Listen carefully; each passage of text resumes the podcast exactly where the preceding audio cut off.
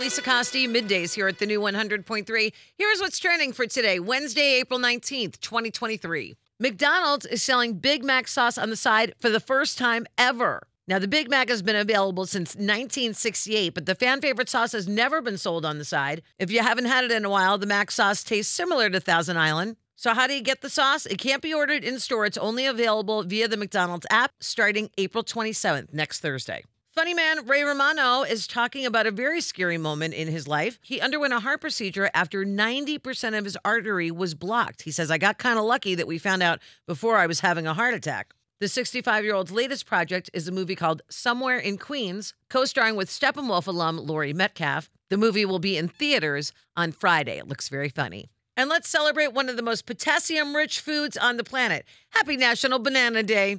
And that's what's trending. Have a great day. And thank you for listening to the new 100.3. She loves the 90s and 2000s.